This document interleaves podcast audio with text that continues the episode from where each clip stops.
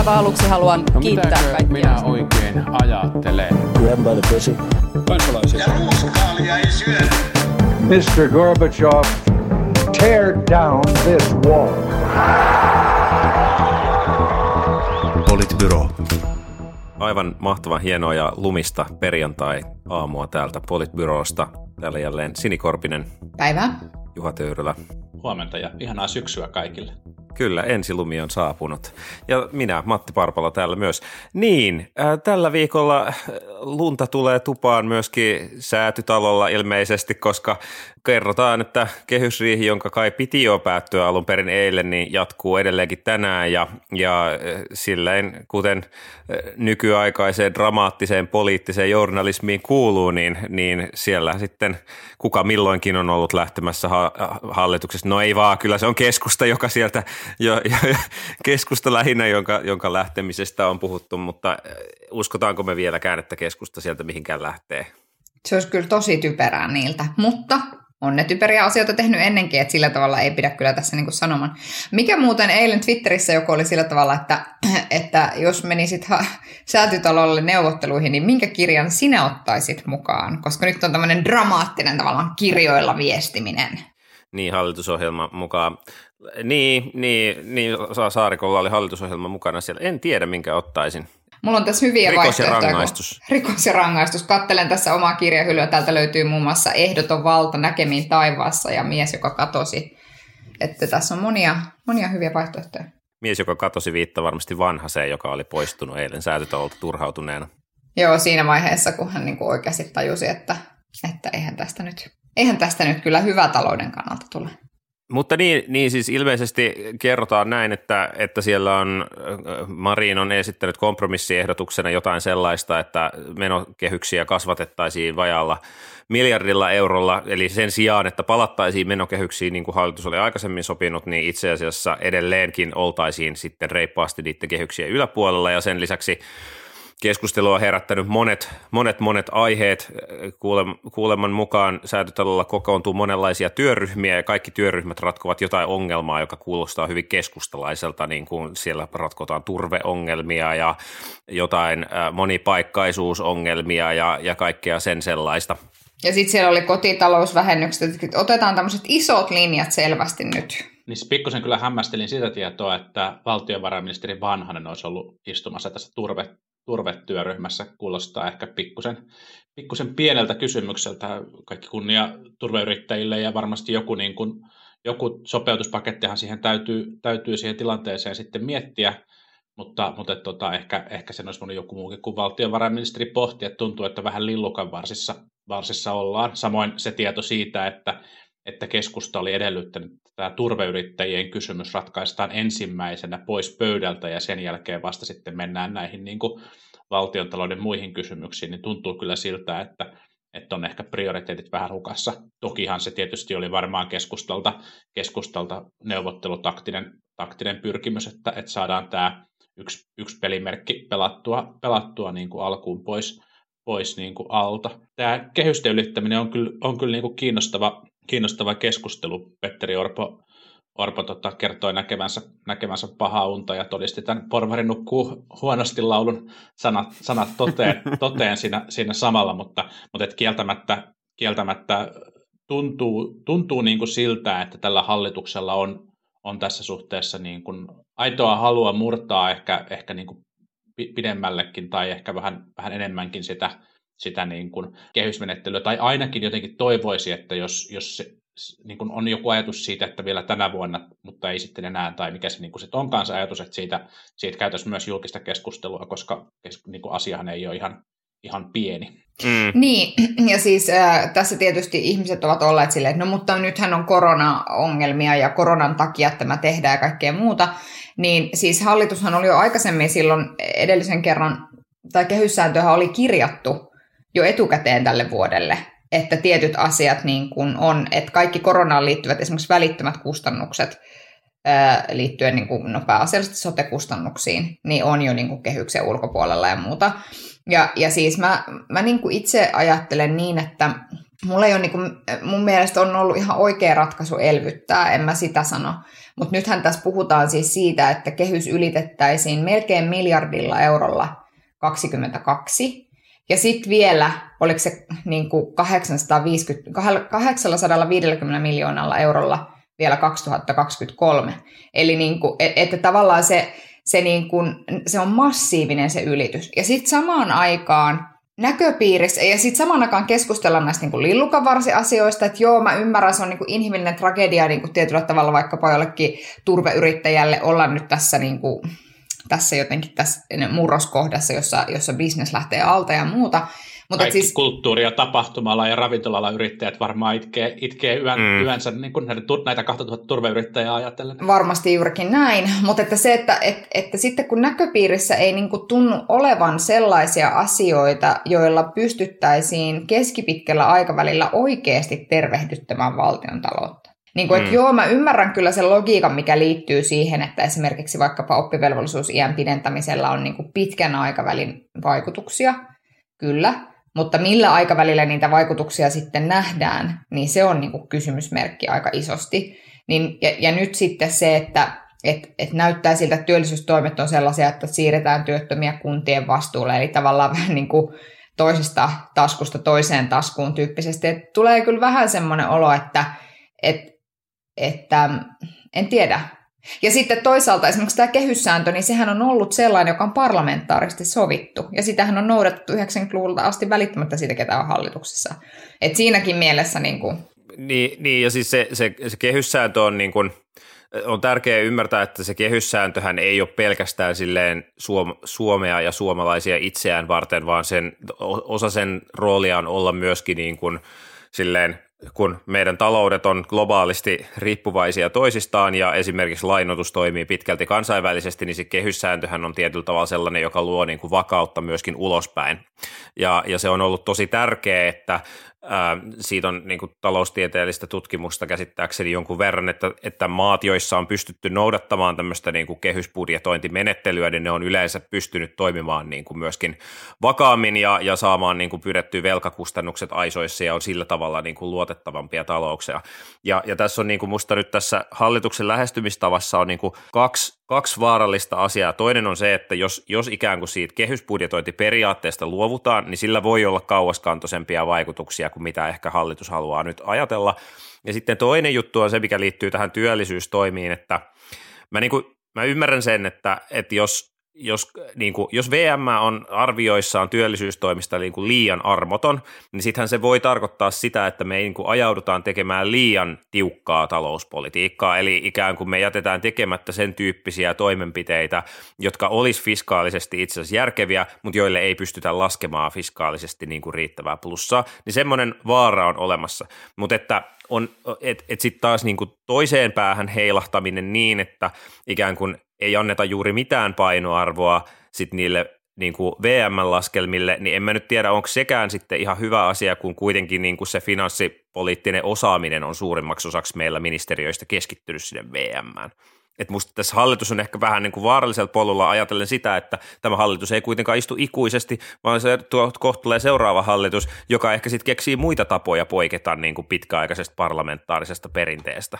Niin, no tietenkin jokainen hallitus sysää seuraajille jotain sellaista, mitä seuraajat ei ole halunnut, mutta sinänsä kyllä allekirjoitan Matin huolen. Mä oon viime viikkoina lempeän rakastavasti piikitellyt sinijäsen kylmästä kokoomuslaisesta väärällä puolella kehoa sijaitsevasta sinisestä sydämestä ja leikkausinnosta, mutta kieltämättä on niin kuin ehkä vähän hankala ymmärtää sitä ajatusta, että jos hallituspuolueissa on halua perustaa tätä kehysriihiajattelua siihen, että nyt oltaisiin lähdössä niin kuin reippaampaan talouskasvuun, mitä myös sitten niin kuin VM ja moni muu taho on niin kuin ehdottanut, ja samaan aikaan ollaan niin kuin jatkamassa aika pitkälle sitä elvytystä, niin siinä ehkä se niin kuin logiikka tulee niin kuin jossain vaiheessa vastaan, vaikka toki on niin, että se, että mihin asti pitää elvyttää ja miten paljon, niin se on oikeasti tosi vaikea kysymys ja on niin kuin hankala arvioida. Sitten niin kuin jopa meitä paremmat asiantuntijat on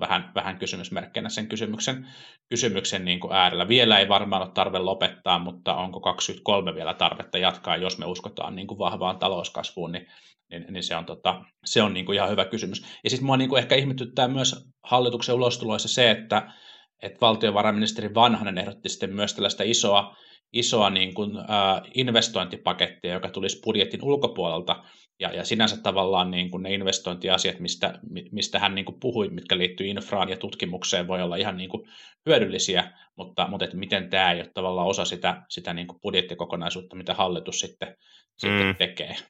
Niin siis se oli 10 miljardia euroa, että jos niinku miettii silleen magnitudiltaan, että paljon Suomen budjettivuodessa on 53-52. Sitä luokkaa. Mm.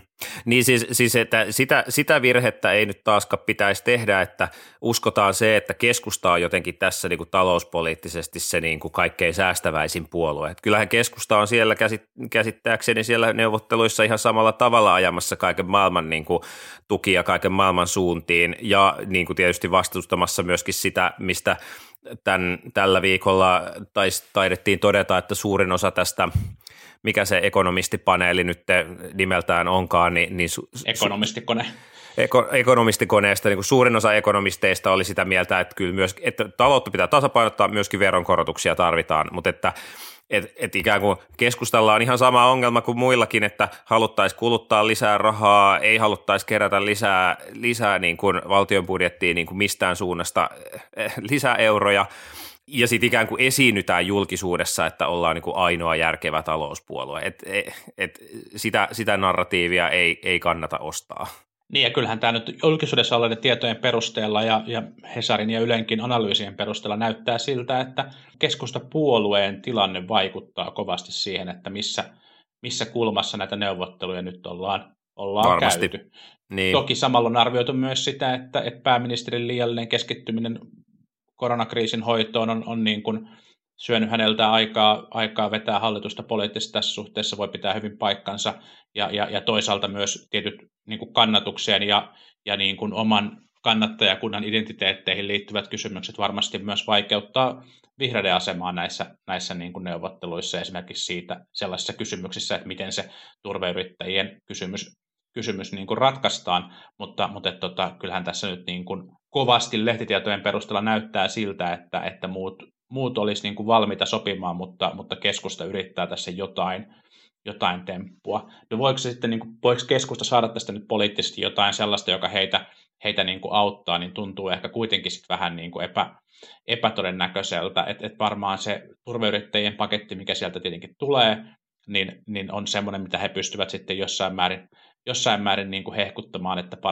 parhaamme tehtiin, ja sitten jotenkin pitäisi pystyä sanoa, että olisi niinku uskottava polku siihen niinku työllisyystavoitteeseen, mutta mun on niinku vaikea uskoa, että nämä kääntäisi keskustan kannatusta kasvuun.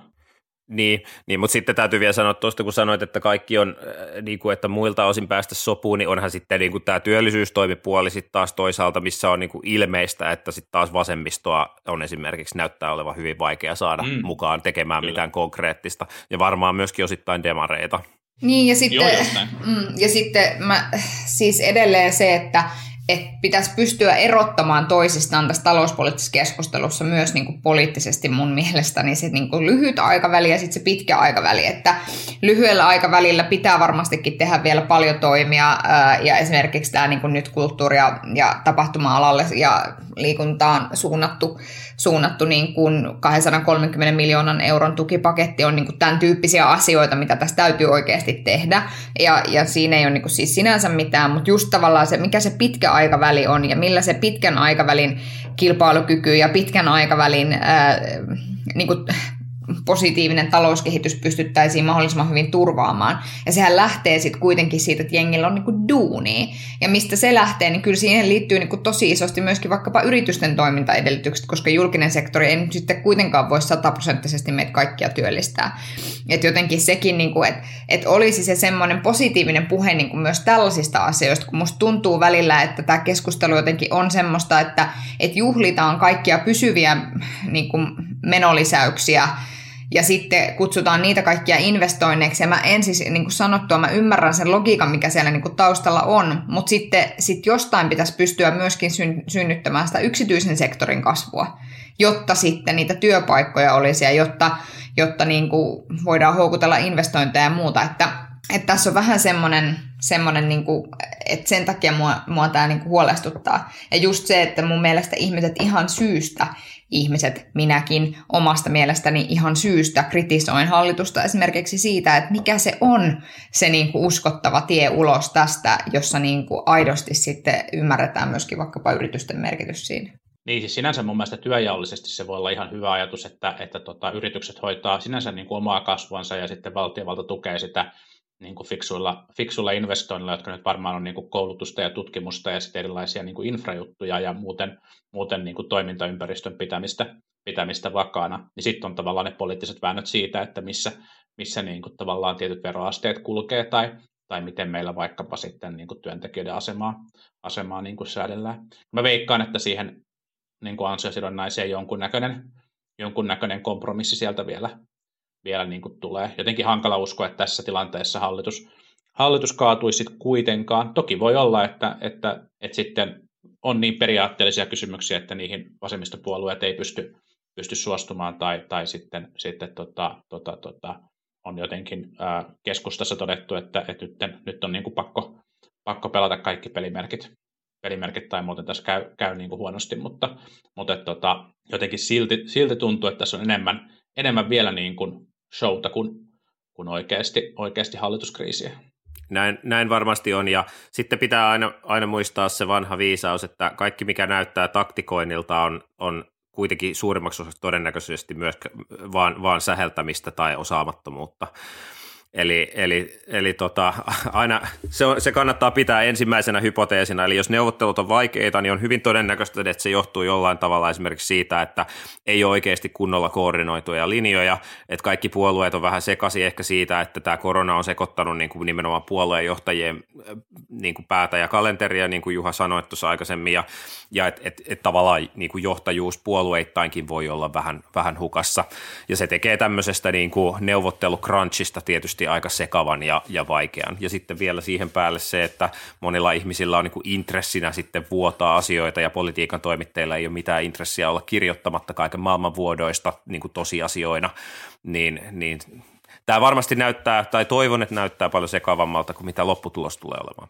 Niin ja sitten paketissa on totta kai vielä niin kuin se, että miten eduskuntaryhmät ohjaa sitten ministereitään ja puoluejohtoensa ja kansanedustajilla on totta kai runsaasti hyviä puolia ja muutenkin ovat poikkeuksellisen ihania ja hienoja ihmisiä, mutta ehkä kansanedustajia yleisesti ei kuvaa semmoinen kylmäpäisyys ja rauhallisuus siinä tilanteessa, kun puolueen kannatus romahtaa, vaan ehkä pikemminkin eduskuntaryhmillä on tapana ryhtyä vähän niin kuin panikoimaan ja vetämään niin kuin chiljonaa eri suuntaan niissä tilanteissa, mikä voi olla sitten asia, jonka esimerkiksi Annika Saarikko niin kuin huomaa aamulla, kun sähköpostinsa avaa.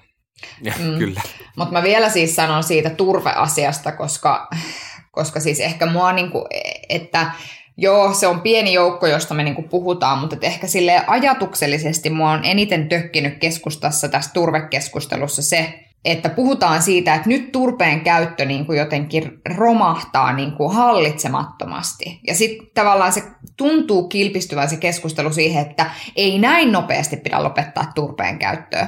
Sen sijaan, että se liittyy siihen, että no niin, nyt meidän pitää miettiä, että mitä me tehdään näille yrittäjille, eikä niinkään sille turpeen käytölle. Että jotenkin musta niinku se, että sen sijaan, että sanotaan, että jotenkin että nyt aivan hallitsemattomasti tämä turpeen käyttö tästä vähenee, mikä ei ole siis, eihän se ole hallitsematonta. Se on niinku markkinamekanismin myötä syntynyt niinku tavallaan reaktio.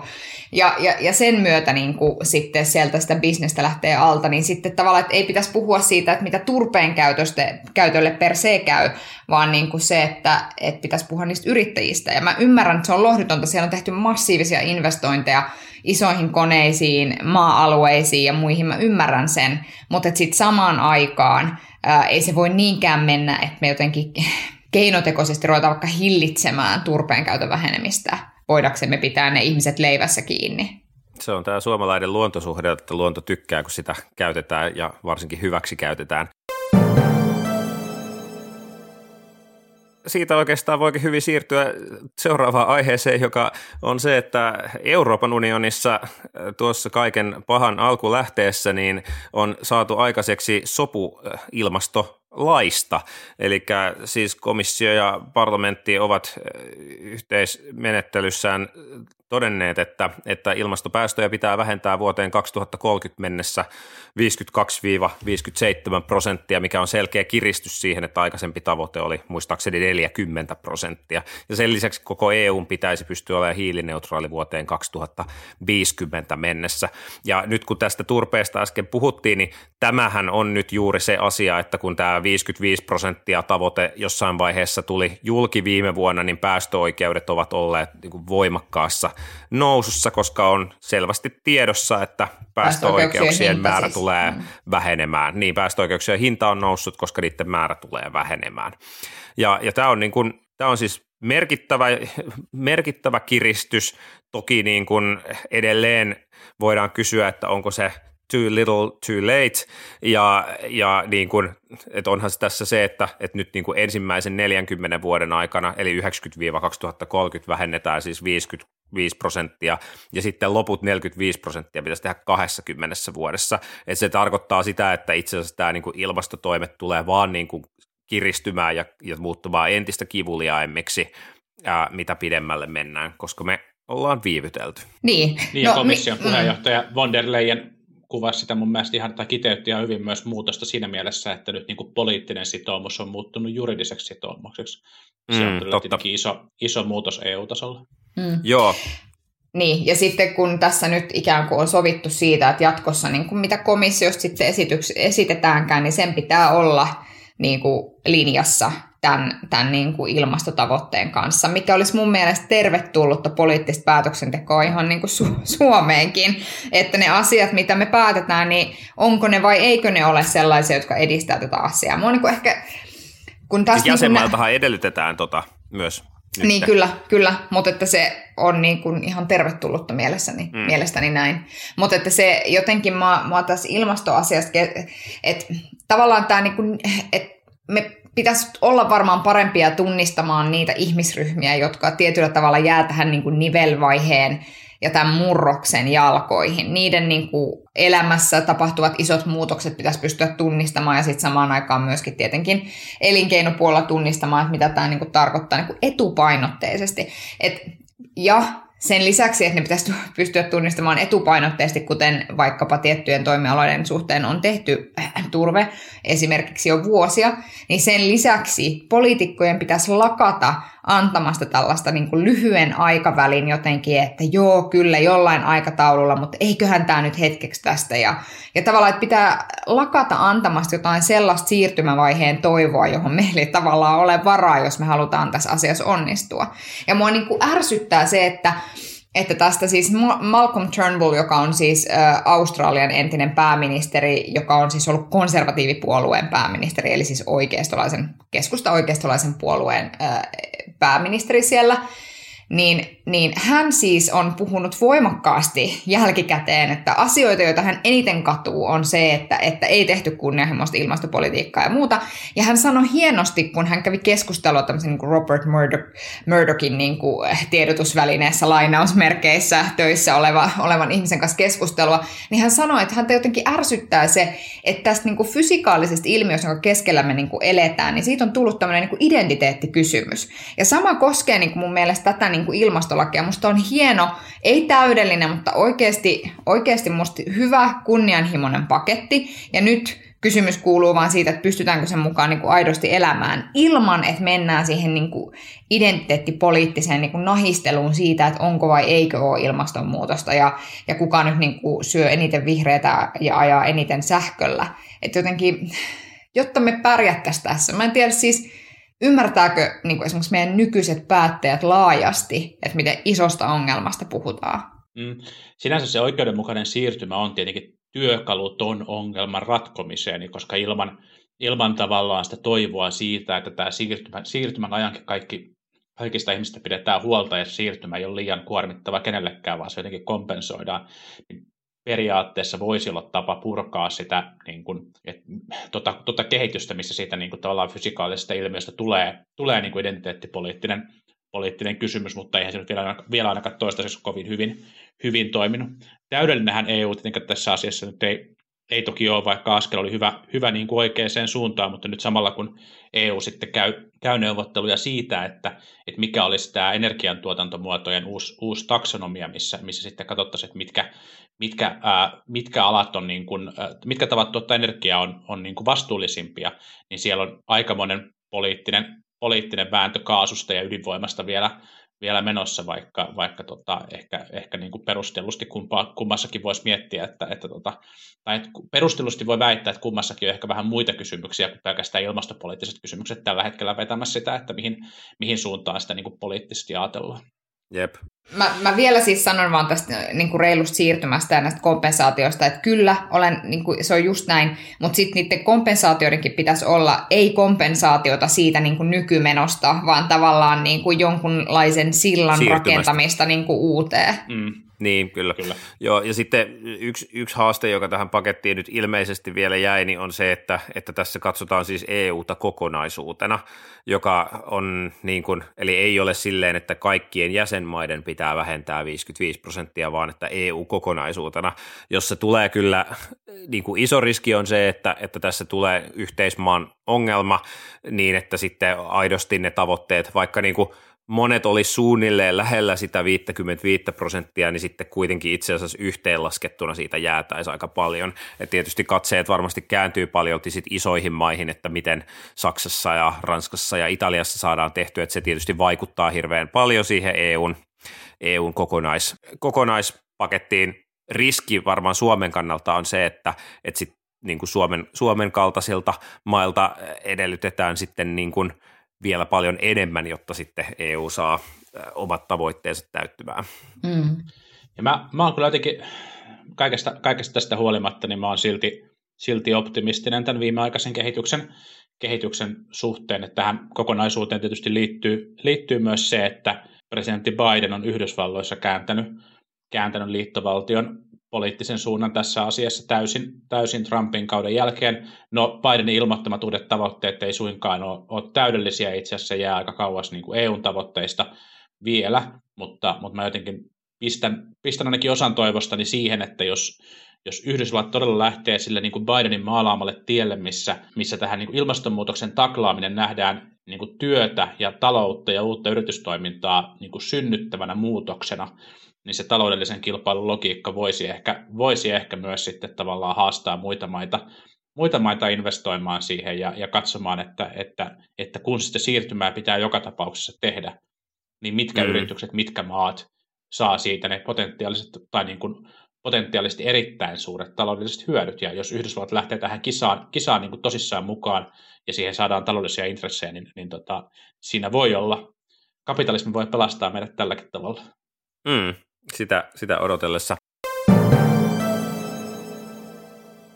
Otetaan loppuun vielä kolmas aihe lyhyesti, niin saimme embargona Demo-Finlandin eli puolueiden yhteisen demokratian parantamiseen keskittyvän järjestön raportin siitä, että miten puolueiden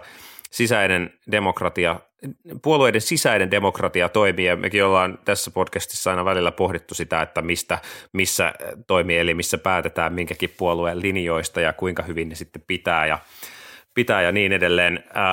Siinä oli siis selvitetty monia muitakin asioita kuin linjanmuodostusta, niin kuin vaikka puheenjohtajien valintaa ja ehdokkaiden valintaa ja muuta. Naisten ja nuorten edustusta. Niin, siinä ei ehkä hirveästi otettu kantaa, että miten asioiden pitäisi olla, tai että se oli enemmänkin tämmöinen kuvaus nykytilanteesta, ja ehkä näin puolueiden yhteisjärjestönä siltä ei ehkä voi odottaakaan mitään kauhean vahvoja arvolatautuneita kannanottoja, mutta niin, ihan mielenkiintoinen selvitys, minkälaisia ajatuksia se herätti. No en mä tiedä, ehkä mä olisin ehkä tietyllä tavalla se, mitä mä olisin kaivannut siinä, olisi, ja siis se juuri edellä mainitusta Matin mainitsemista syystä, niin ihan siis ymmärrän sen, että siellä ei ollut mitään sen tyyppistä niin kuin kannanottoa ja muuta, mutta että et kyllähän, niin kuin, jos mä nyt niin kuin rumasti sanon, niin kyllähän minkä tahansa puolueen niin kuin paikallisjärjestörakenteet ja kaikki mahdolliset saadaan niin kuin näyttämään jäsendemokratian kannalta siltä, että hyvältä niin kuin näyttää, ja sitten se kysymys kuuluu, että mikä se todellisuus on sitten, kun vaikka tehdään niitä oikeasti vaikuttavia päätöksiä, kun istutaan hallituksessa, kun ollaan niin kuin vaikka budjettineuvotteluissa, kun tehdään niin kuin lakiesityksiä ja muuta, että tavallaan se, ja sitten just niin kuin se kapeneva joukko ja muu niin kuin ehkä ylipäätään, että kuinka pieni määrä ihmisiä enää nykyään kuuluu puolueisiin verrattuna niin kuin vaikkapa johonkin 70-lukuun ja näin. Ja sitten tavallaan se alati kapeneva joukko valitsee omasta kapeasta joukostaan kapean joukon, joka niin kuin menee edustamaan jonnekin. Niin kyllä se siis, että siinä mielessä niin kuin musta olisi ollut ihan niin kuin tervetullutakin, että oltaisiin pohdittu jotenkin sitä, että miten esimerkiksi puoluejäsenyyksien niin kuin laskeva määrä, minkälaisia legitimiteettihaasteita se ehkä asettaa tälle meidän nykyiselle järjestelmälle, asettaako se, ajatellaanko me niin, että näin tämän niin kuin kuuluu olla ja muuta, että näin. Mutta sinänsähän se oli aika niin kuin yllätyksetöntä ja siis tämmöisiä case-esimerkkejä, että miten vaikka vihreät rajaa puolueen johdon kausia tai oli esimerkkejä vaikka jostain keskustalaisesta naisjärjestöstä ja muusta.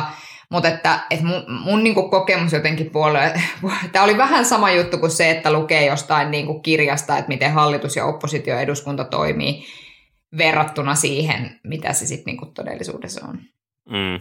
Niin, jos mä olin ihan rehellinen, niin kieltämättä se, mitä mä olisin halunnut tästä, on sellainen ränkkäyslista, että mikä puolue on demokraattisin ja mikä puolue on epädemokraattisin, mutta ehkä ihan ymmärrettävää, että sellaista ei ollut. Mä nyt jotenkin ajattelin, että mä otan tämän silleen niin kuin hyvänä alkuna. Tätä keskustelua ei mun mielestä Suomessa mitenkään niin kuin liikaa käyty, ja se on ihan hyvä, että joku taho sitä näin niin kuin starttaa ja miettii sitä, että miten se puoluedemokratia toimii. Mä jäin miettimään, että ehkä se, mitä niin kuin jatkossa voisi niin kuin miettiä, tai mitä voisi kirjoittaa, ehkä myös niin kuin demon kaltainen toimija olisi, että tartuttaisiin johonkin sellaisiin niin kuin puoluedemokratiaa koskeviin niin kuin hankaliin kysymyksiin, ja ei välttämättä niin, että demon tarvitsee esimerkiksi ottaa kantaa niihin, mutta se voisi fasilitoida sitä keskustelua. Esimerkiksi kun siellä puhuttiin naisjärjestöjen roolista tai naiserityisestä toiminnasta, niin me tiedetään, että monessa puolueessa käydään itse asiassa tosi kriittistä keskustelua siitä, että onko se niin kuin, toimiva malli nykyaikaan ja miten se niin kuin itse asiassa vaikuttaa sukupuolten tasa-arvoon puolueissa, miten se malli itse asiassa oikeasti niin kuin toimii.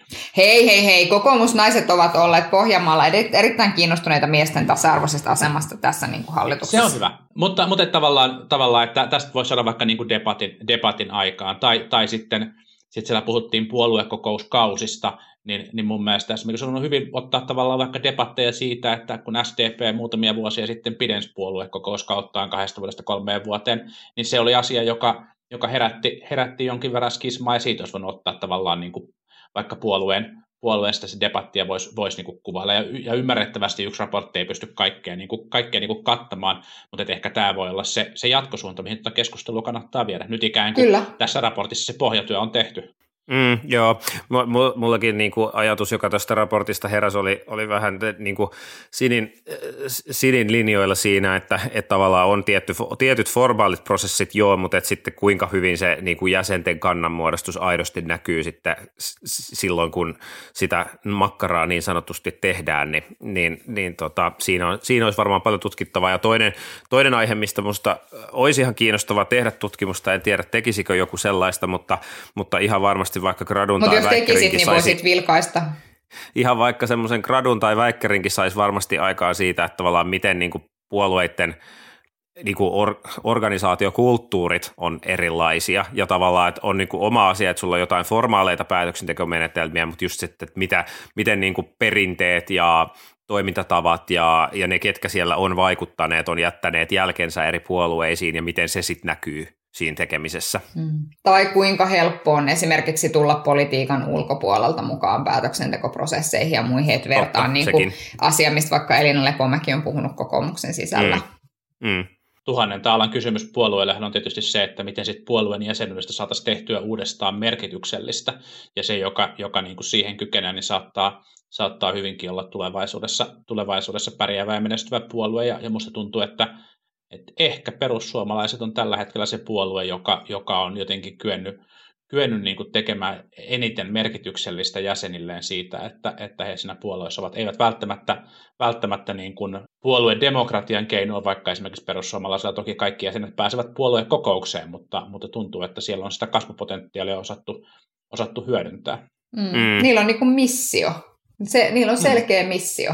Ja sitten kun mä mietin vaikka niin kuin oman puolueen osalta, mikä on tietysti ainoa puolue, jonka demokratiasta mulla on kokemusta, niin jos mä mietin, että mikä se on se missio, että onko se nyt sitten, mikä se nyt sitten on, kiinni kehyksistä, palaa takaisin menokehykseen, mikä se nyt sitten onkaan.